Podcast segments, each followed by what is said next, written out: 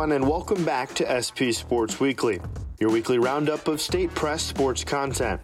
Alongside Jeffrey Horst, I am Alex Coyle, and we're the sports editors at the State Press. Joining us now on the show is State Press sports staff writer Lauren Hertz to talk about her latest two pieces on two ASU throwers, Turner Washington and Jorinde Van Klinken. Thank you for joining us, Lauren.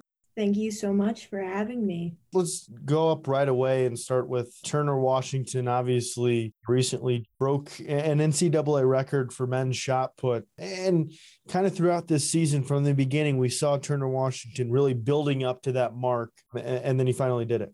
Yeah, it was pretty impressive, actually. I'd been watching him for a couple of weeks at the uh, Texas Tech shootout and the Texas Tech Invitational. And I had noticed those throws were progressively getting better. When the Texas Tech shootout came around, I was actually watching it live.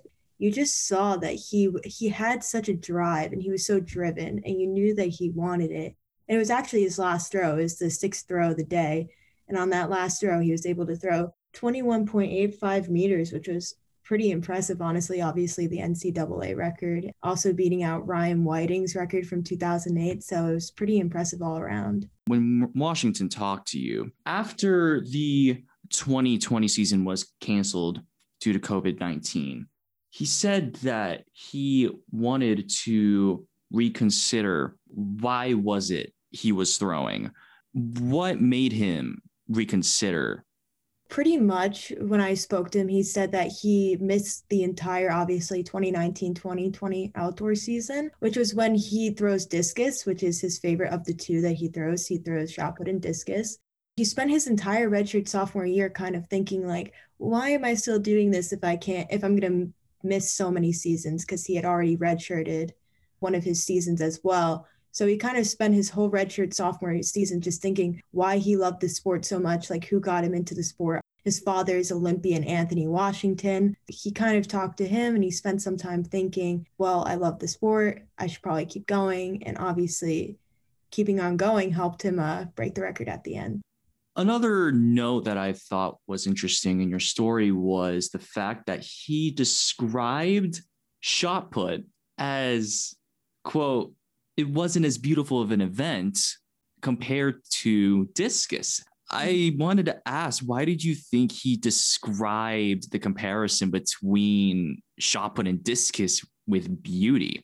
Well, Turner had always thrown discus. Shot put, when he first started out, he described it as kind of being, I would say, a little bit more rough and tough of a sport than discus was his father had competed in three Olympics for discus and discus only. So he was pretty much raised on discus. And so when he got into shot put, when he first got here, I mean, he had thrown shot put many times and he had thrown at a couple other meets that weren't at U of A.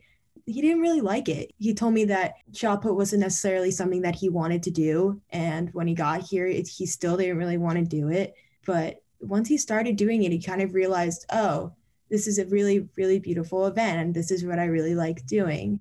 And obviously, he's really talented at the rotational shot put. So now he sees it as a more beautiful event than he used to. Another thing on his radar is the upcoming Olympic Games in Tokyo.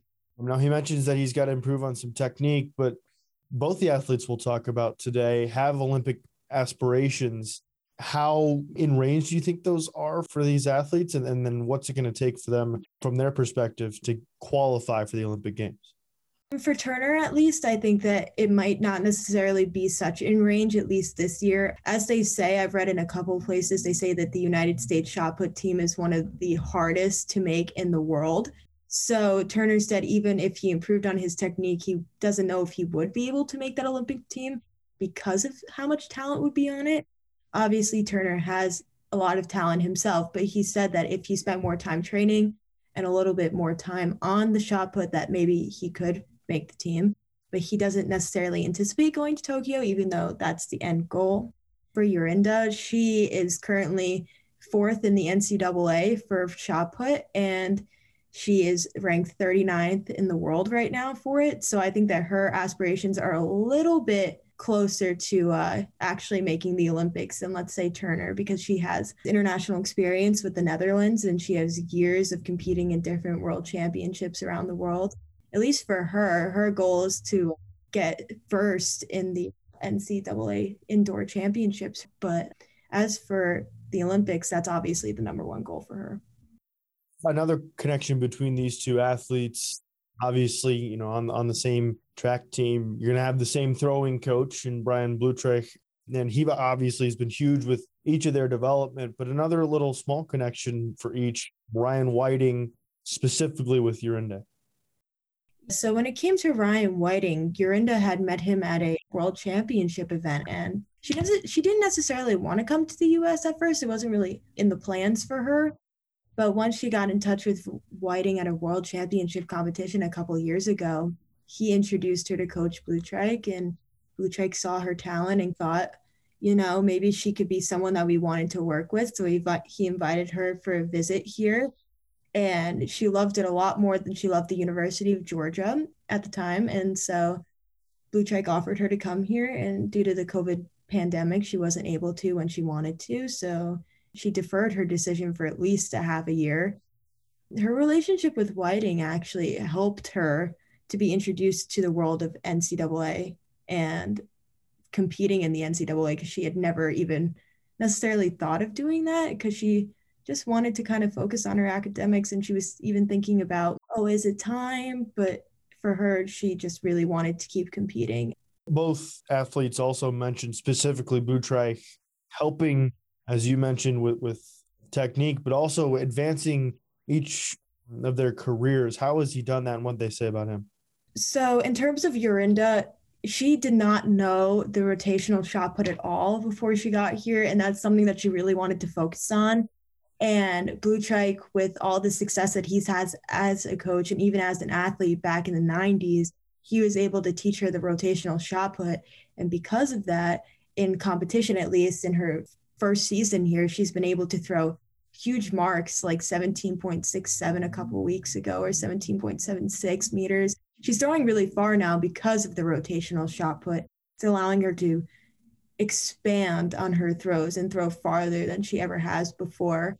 As for Turner, throwing as far as he possibly can is how he described it. And he thinks that Blutreich really helped him to learn how to really get his throws to go farther than they were when he was at not only Arizona, but when he was in high school as well. His throws have gone incredible lengths since he's arrived here. And he told me that he credits a lot of that to Coach Blue Blutreich. At the time of publication, Jorinde had only been with ASU for six weeks. So at the time of recording, this is March 1st.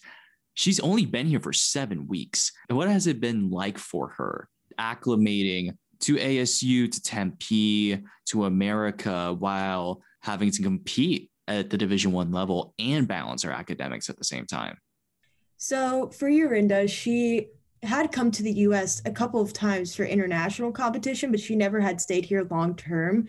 So she never really got to like learn what it was like to necessarily live and adapt to living here necessarily. Her roommate, Mia Lesner, she and her live together now. They've been living together for the past six weeks. And according to Lesner, they've learned a lot from each other. Actually, Lesner only being a freshman and Jorinde being a graduate student.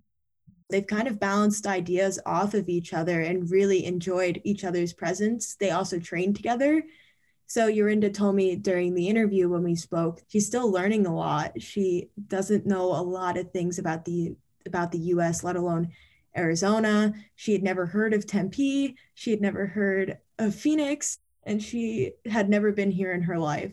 So coming here was a huge acclamation for her, and she didn't necessarily know how she was going to adapt at first. But she said so far it's coming along pretty well, but she still has a lot of things to learn. Hmm. You touched on Van Klinken's balance of athletic and academic performance. Something she said in your piece was that in the Netherlands, it's not really common for athletes to compete while also attending school. She said mm-hmm. that when you try to do sports and academics at the same time, you quote, give up part of your social life to do both. I was wondering, based on her upbringing in the Netherlands, what that was like, because as you said, she is very passionate about her academics.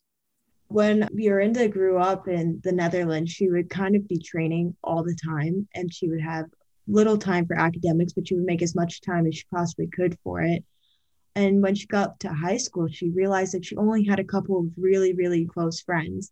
And other than that, she didn't really have a social life. She didn't really party. She didn't go out. She wouldn't even go out to dinner with her friends most of the time. She would stay in studying and she would stay up super late, which is actually what she's still doing now as a Division One athlete, still staying up late and studying while balancing practices every day. But in the Netherlands, I would describe it as a little bit more intense because she was also training with the international team while she was also training with the high school team that she was a part of at the time. All of that for her, in a sense, made academics impossible, but she still wanted to do it anyway. And she managed to achieve her undergraduate degree at 20 years old while competing for the international team around the world. So, in a way, even in college, she said that she gave up her social life.